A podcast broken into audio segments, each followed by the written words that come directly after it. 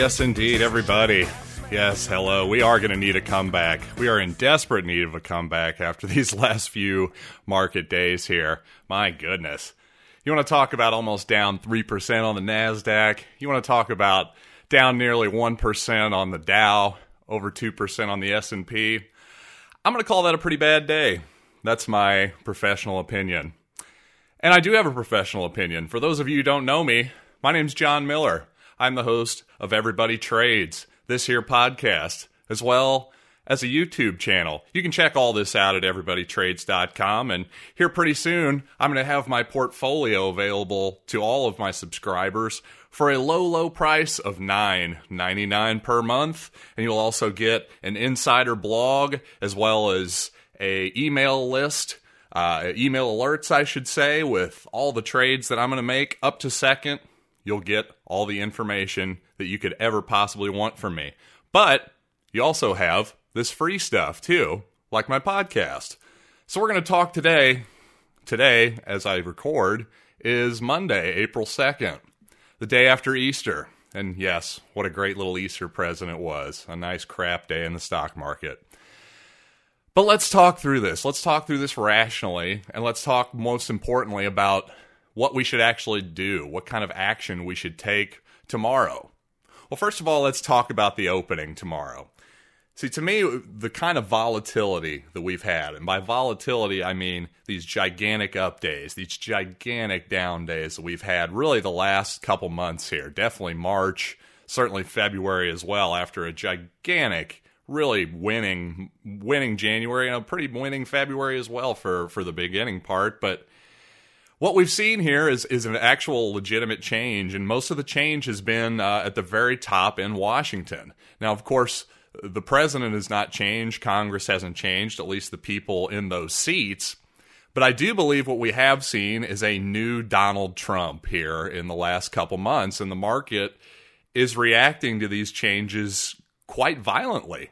Whether that's legitimate or not, we'll we'll get on with that. But I think the biggest transition here, I think Jim Cramer actually on CNBC said it best. We're seeing Trump go from being pro capital to pro labor.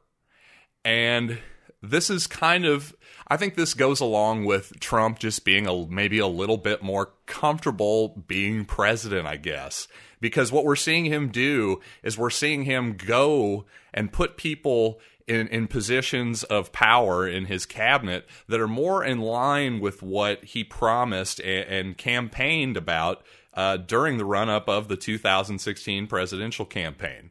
See, he talked the, all this stuff, whether you agree with the tariffs on China, which which I don't. If you agree with uh, all of his saber rattling against Amazon, which I don't, whether you agree with any of that or not, I, I, think this is none of this should be that surprising if if you will take what he said during his campaign at face value. Frankly, trade these trade tariffs that he's talking about with steel, with the steel industry in general, it really is harmful. It, it, it's overall harmful to U.S. consumers, and actually, it's harmful to the government themselves because for as much as they talk about the need for for defense purposes, for national security purposes, for America to have its own steel industries, well, where are we going to get this steel? All this is going to do is make the steel that the government buys for itself more expensive. So ultimately, we're costing everyone, including our own government, more money. But putting all that aside, the bottom line is is this kind of thing while people who are invoking the Smoot-Hawley tariffs of the Great Depression might be going a little bit far. I, I agree with that. We're already seeing some retaliation from China, and I really that's the big reason why today I believe the market was down big was mainly because China did respond in kind with some of their own tariffs on our products and restrictions. And by the way, the Chinese government does not need to announce every single action it's going to take against American companies that is that is to be punitive. It's quite possible that they can do things under the table. They can do things unannounced. Why do they have to follow our laws? There's there's clearly no reason that they have to.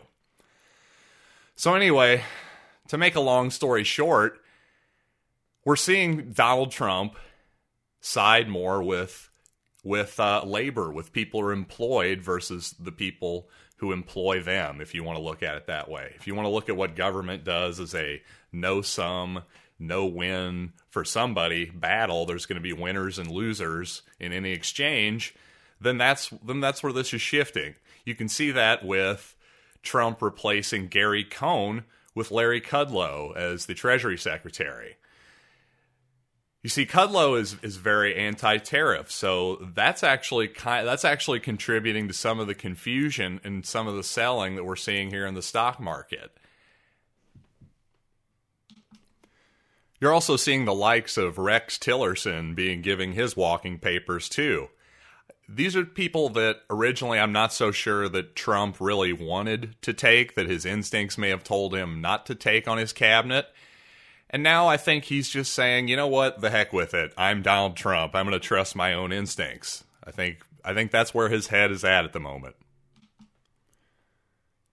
Now, getting back to tomorrow's stock market opening, I, I really don't want to see as much as I am long the market, and another drop will be painful to look at at my gain and loss portfolio. Um, I really don't want to see a gigantic up opening tomorrow, especially with low volume. I think people will be tricked out by that. But in fact, if there is more selling tomorrow at the open, I- am going to start looking at things that really have nothing to do with the tariff anxiousness that's happening and, and that sort of thing. And first and foremost, that means the stocks that if you follow me at Everybody Trades on Twitter, I've been pumping for months. And that's defense stocks. And we're talking the Raytheons, the Lockheed Martins of the world, specifically Raytheon, Lockheed Martin, Northrop Grumman, and frankly, I think my favorite right now is Huntington Ingalls, H I I.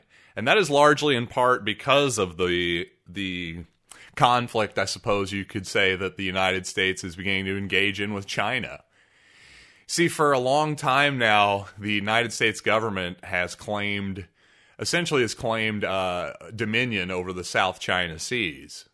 Well, guess who thought that they had dominion over that for centuries? Yeah, China. Exactly.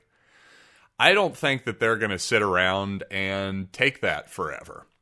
And frankly, whether I'm right or wrong about that, the United States, its own naval fleet is actually, as far as its aircraft carriers, is actually at a fairly dangerously low level. We're at about, I don't know, maybe 10 or 12 aircraft carriers or something like that compared to 100 or so 50 years ago.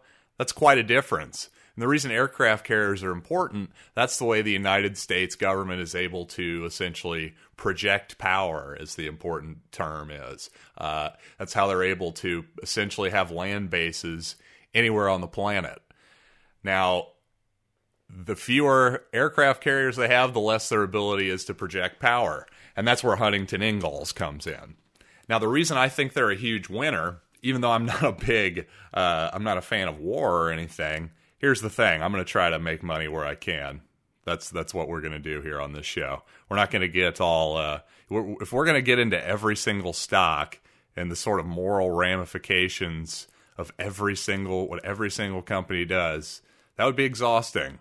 I'm here to try to make your uh, returns a little better. How about that? So anyway, sorry for that diversion. Anyway, back to my point. Huntington Ingalls, they can't lose because whether they sell ships to America, they sell them to China, they're going to sell them to somebody, and it's it's almost certain that America is going to build up or China's going to build up and therefore America will build up right against them. That's just that's the way this is going to go. I'd almost I'm almost certain of it.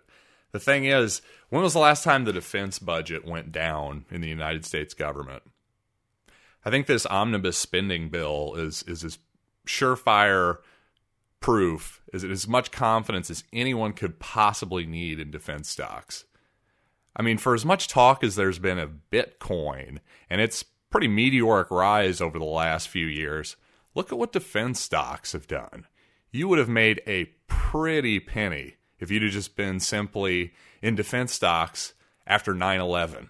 Once you once you saw this whole buildup in the Middle East coming, if you could have seen this this policy, this never-ending war policy coming, you would be rich beyond your wildest imaginations. Now the thing is, you want to buy low and sell high, of course, but it's okay to buy high and then sell even higher. We don't really care. We care where a stock has been, but what's really important is where it's going. You need the context of the past, but always keep in mind the future is where you need to be. Beyond defense stocks, I'd look at something like PayPal. Now, that's a great company that is on the verge of really taking over the world in terms of mobile pay. With, by the way, for those of you who are millennials, if you know what Venmo is, oh yeah, Venmo, big time. That is PayPal too. They own that brand. PayPal hasn't even begun to really monetize Venmo. That's the scary thing. The amount of potential there is, is really awesome. So please look into PayPal if that's something that you're interested in. Then we've got Constellation Brands, which is another one of my favorite companies. It's one of the premier liquor companies in the world. It just reported a fantastic quarter. Now it's obvious it obviously sell, sells things all over the place, so you know tariffs can be a factor there. I wouldn't worry too much about that in their case. We're, we're not really we're talking we're talking alcohol here. The amount of growth in the alcohol business just worldwide is pretty astonishing. I mean, people like to think about how much Americans drink. Well, look at again, not to bring up China again, but here you go. But places like China, Vietnam, uh, these growth places, these high growth economic places, the more developed a place gets, guess what? They start liking uh, higher grades of alcohol. They start getting into craft beer and your higher shelf liquor and that kind of thing. So, hey, STZ, Constellation Brands, that's another pick for you. Take a look at that one tomorrow if the market tanks at the open. How about Nintendo of America, NTDOY? Yeah, the Nintendo Switch has been incredibly popular. It has absolutely crushed it.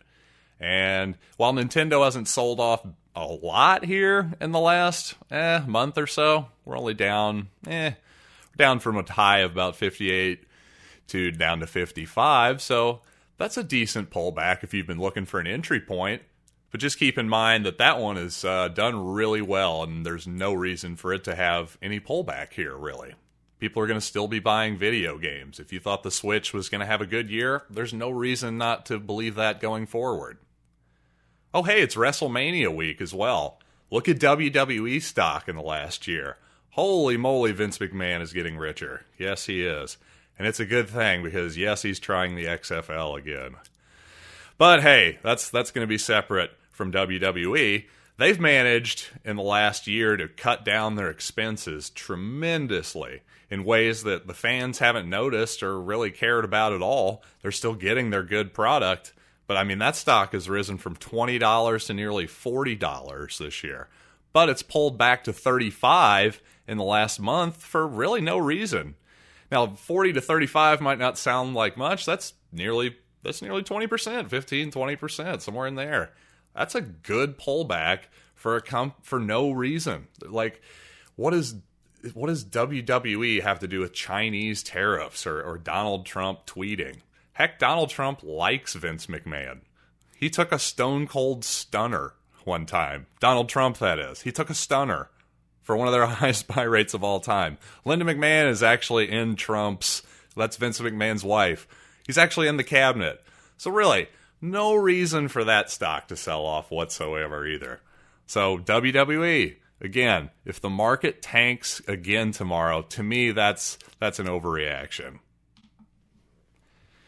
And then of course, there's the big topic of the last two trading days. Amazon. Ah, yes, Amazon. Jeff Bezos, always making the news, always making us look at his bald head and his HGH infused guns.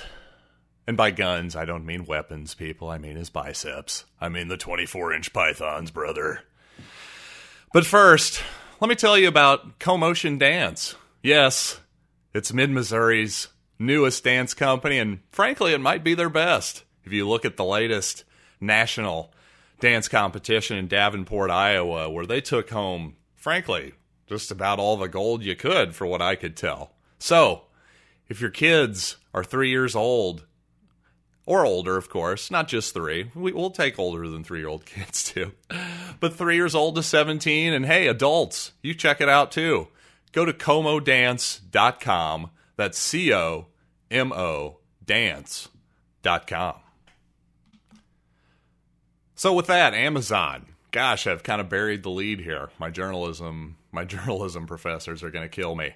But anyway, we're here. Amazon to me, this was the most prescient take that I've seen from Amazon. It was from Fox Business's uh, Charles Payne. He's also he also has a site and a newsletter called Wall Street Strategies that you can find on, at wstreet.com. And this morning he said, "quote I'm not a lawyer, but the more President Trump tweets about Amazon, the less likely there will be any action from his administration other than altering the contract with the United States Postal, Postal Service, end quote. Okay, I, I, think that's a pretty good take. I would agree with that. It, it, in a way, if you think about it, the more Trump tweets about this, the more he sort of colors things, I guess. You know, again, I'm not a lawyer either, but it would seem to me if we he tweeted a lot about Lockheed Martin too, and about oh they're paying too much, we're paying them too much for this or that. What, what came of that ultimately? Nothing. Nothing major that I can tell. And I would guess that that's ultimately what happens with Amazon here, too, despite his obvious personal animus for Jeff Bezos, who, for those of you who are unaware, also happens to be the owner of the Washington Post. Of course, the Post has been eh, the not so kind to Mr. Trump, let's put it that way. But here's the take. Here, here's what's really important here. Again, Payne said the likely action here is that the administration will alter the Amazon's contract with the United States Post Office. Well, here's what Trump said. He tweeted on March 31 if the PO, the post office, if it increased parcel rates, Amazon shipping costs would rise by $2.6 billion. The post office scam must stop. Amazon must pay real costs and taxes now. So again, $2.6 billion.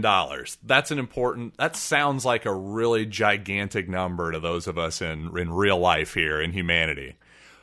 But is it is it really a big number in, in for Amazon? If you actually look at Amazon's market cap, their market cap is nearly $550 million. Actually, let me correct myself. It is six hundred and sixty-four billion dollars. Yes, that's that's about three quarters of a trillion dollars is what that company is worth. And yet today, it went down about five percent. In the last, and in the day before, you know, in a few trading sessions before that, it went down. It had another big five six percent down day. I can't remember exactly off the top of my head. The point is, let's stick with today. So if the company based on its market capitalization, which means the total amount of its its shares essentially is worth X. If it's worth two thirds of a trillion dollars, well, obviously, $2.6 billion really isn't that much money, then, is it? What are we really talking about here? 5% of Amazon would be so if That'd be $6 trillion is 1%. So that's $30 trillion it lost in market capitalization in one day based on a $2.6 million, or I'm sorry, billion dollar threat. That's, that's like a 15 time, uh, that's 15 times more than it deserved to lose there, if you ask me.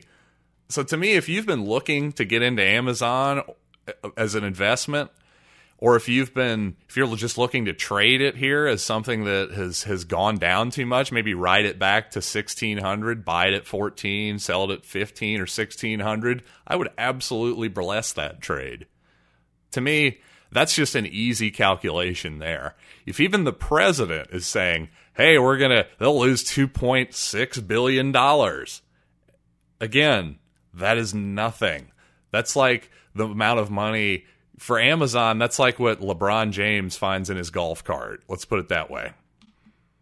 You know, that is if LeBron played golf, but you, you get my point.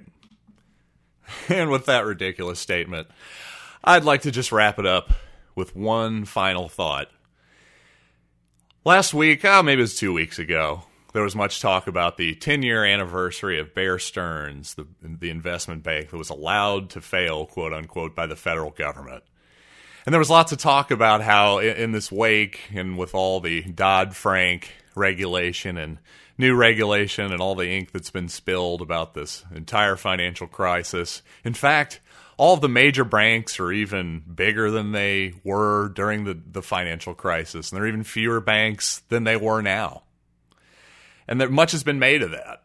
And I agree that that's a bad sign. However, what I would say is that it's not necessarily, at least in, in principle, the size of the bank that matters. No, in fact, it's it's the entire fractional reserve system of banking that we have in this country that's the true problem. You see, under fractional reserve banking, banking doesn't imagine how doesn't work how we imagine that it would. You see, we don't just deposit a thousand dollars in the bank and then the bank now has in essence a thousand dollars to lend out. No, what they have is what the fractional reserve means is the bank only needs to have a fraction of the amount of money that they lent out reserved in the bank. So therefore, they can lend out far more money than they actually have in the bank because they assume, oh, guess what? Not everybody's going to come withdraw their money on the same day. But then the question becomes, what if they did? Isn't that the very peril of our entire banking system? Perhaps fractional reserve banking needs to end. Does anybody ever think of that?